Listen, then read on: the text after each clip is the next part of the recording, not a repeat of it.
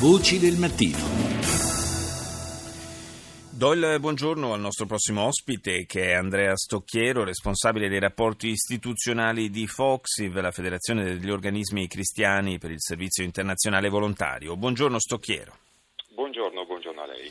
Parliamo del, dell'accordo che è stato raggiunto in ambito europeo per eh, nuove regole relative all'importazione di minerali eh, nell'Unione Europea, minerali che si vorrebbero eh, provenienti non da zone nelle quali eh, vadano, questo commercio vada ad alimentare conflitti e in generale violazioni dei diritti umani.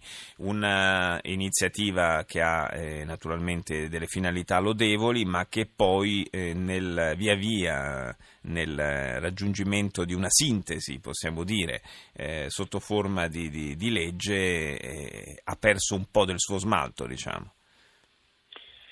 Eh, sì, beh, innanzitutto eh, vorrei dire che è importante che si sia raggiunto un accordo proprio ieri tra il Parlamento europeo, la Commissione europea e il Consiglio europeo per questo nuovo eh, regolamento che eh, obbliga le imprese che importano stagno, tungsteno, tantaglio e oro a controllare l'origine e la filiera del commercio di questi prodotti affinché non vengano eh, sostenute pratiche illegali e che alla fine eh, finanziano eh, bande armate, ribelli in paesi cosiddetti insanguinati come ad esempio il Congo. Eh, era importante raggiungere questo, questo traguardo. Eh, il problema è che naturalmente c'è sempre il bicchiere mezzo vuoto e mezzo pieno sì. e quindi come organizzazioni della del società civile vediamo che ci sono alcune debolezze. Eh, alcune debolezze a partire dal, anche dai tempi di entrata in vigore di questo regolamento. Mi pare che ci sia un periodo, diciamo, una sorta di moratoria sì. di tre anni, che è un periodo piuttosto lungo. Sì, sì. Allora, riguardo alle debolezze, sì, innanzitutto quello che ha detto lei, e cioè ci sono tre anni per mettere in pratica questo regolamento. È un periodo abbastanza lungo. L'importante è che durante questi tre anni venga fatto, come è previsto nel regolamento, un monitoraggio per cui eh, si possa capire effettivamente se questo regolamento funziona bene o funziona male mm. e nel caso in cui funziona male identificare quegli aspetti che devono essere. Gli altri questioni di debolezza sono i seguenti. Eh, il primo elemento di debolezza è che questo regolamento si concentra solo su un anello della, della filiera del commercio di questi prodotti, e cioè eh, sugli importatori di, dei prodotti di cui ho detto prima, tungsteno, tantaglio, stagno e oro, eh, importatori che sono fonderie e eh, raffinerie. Quindi gli importatori delle materie, delle materie, prime grezze. Delle insomma. materie prime, delle materie grezze. Sono loro, sono obbligati in qualche maniera a certificare il fatto che questi prodotti non provengono da eh, fonti illegali e che schiavizzano eh, le persone che lavorano nelle miniere.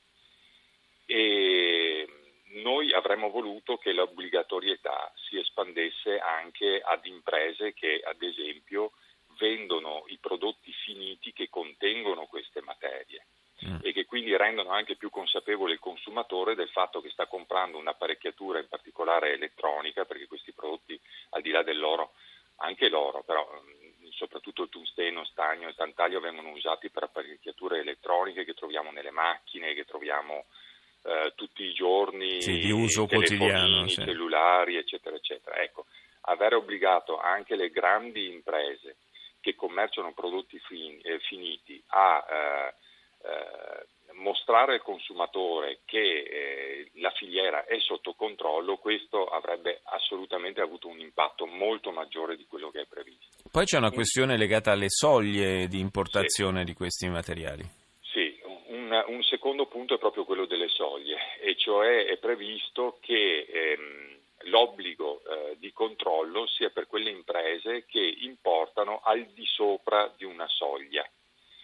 E, e, quindi ancora una volta l'attenzione si concentra eh, sulle grandi imprese o comunque eh, sulle grandi quantità di importazioni, quando sappiamo che molti di questi materiali eh, grezzi vengono contrabbandati eh, in piccola misura. Mm.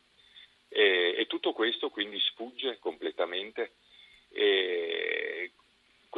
Questa, questa, questa, decisione è stata presa in un certo modo per agevolare soprattutto le piccole imprese le quali naturalmente sarebbero caricati di costi di controllo che eh, non permetterebbero a loro di eh, rimanere sul mercato.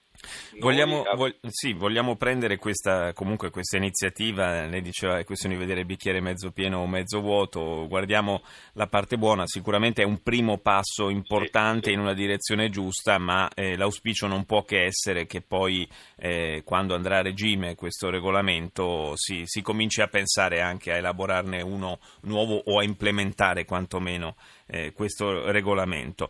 Eh, grazie, grazie Andrea Stocchiero, responsabile dei rapporti istituzionali della Foxiv.